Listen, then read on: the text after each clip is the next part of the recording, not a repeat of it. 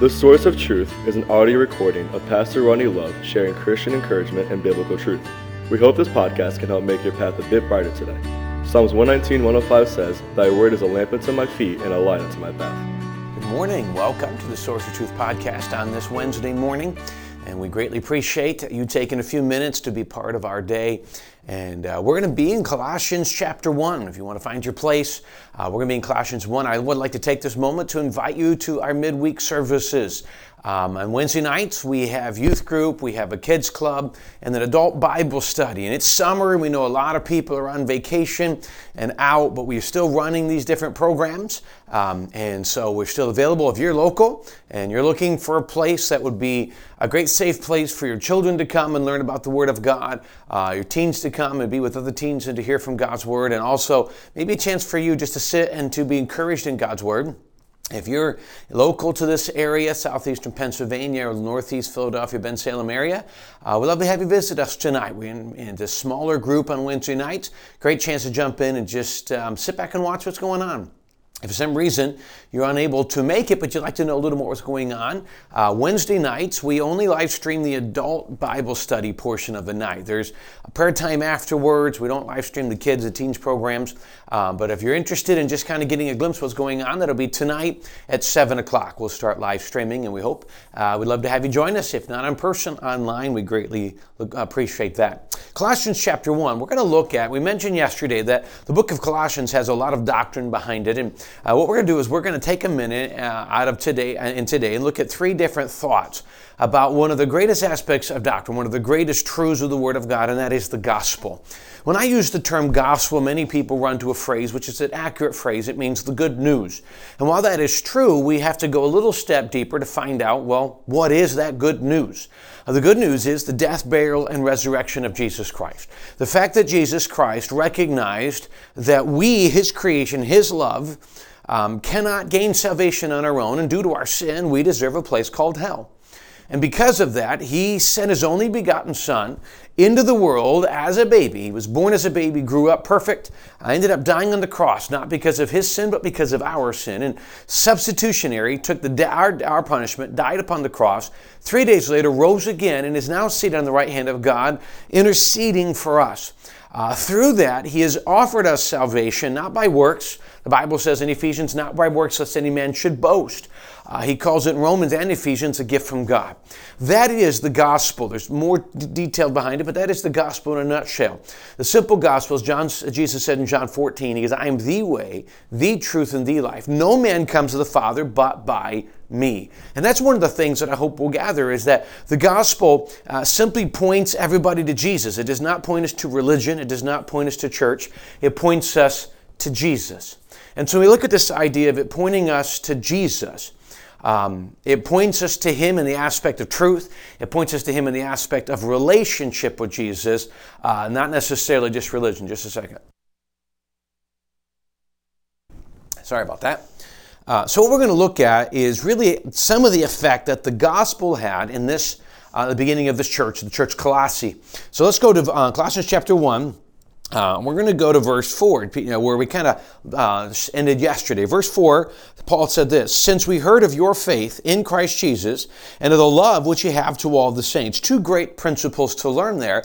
Uh, your faith that you put in Jesus and how you've implemented it out to other people, to all the other saints, and how you, uh, the true salvation has grown you. We've implemented you into the family and you see growth. Verse 5, For the hope which is laid up for you in heaven, whereof ye heard before in the word of the truth of the gospel, the hope which is laid up for you in heaven. What is that? Well, the hope of eternity.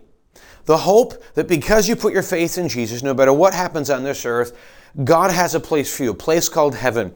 Um, eh, there is, you don't have to hell anymore, purgatory. Purgatory is not actually even accurate, but there's really two locations there's heaven and there's hell. If you haven't trusted Christ as your Savior, hell is your eternal destination. If you have put your faith in Jesus, hell, heaven is your eternal destination. So he gives us this hope, the hope through the gospel. And he says in the end of verse 5, this is the truth of the gospel as we said before. So we have to understand that the gospel, that is that foundational biblical principle that gives us this hope, a hope that the world does not fully understand. See, the world looks at religion, the world looks at um, structured church, and, and, and I'm, all, I'm all for structured church. I believe actually the term church means ecclesia, called out assembly. It literally means us being called out to meet together, to gather together. I'm a big proponent of that.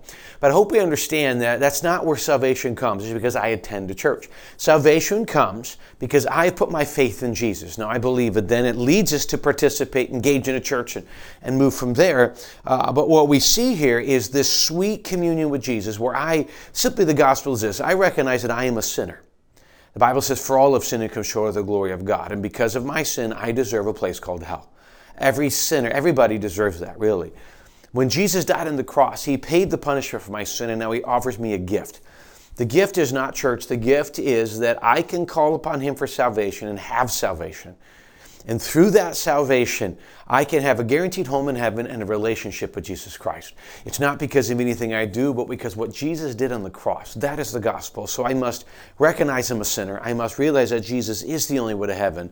I must turn from my sin and put my faith in Christ. So that's what we look at when he talks about this hope. Verse 6.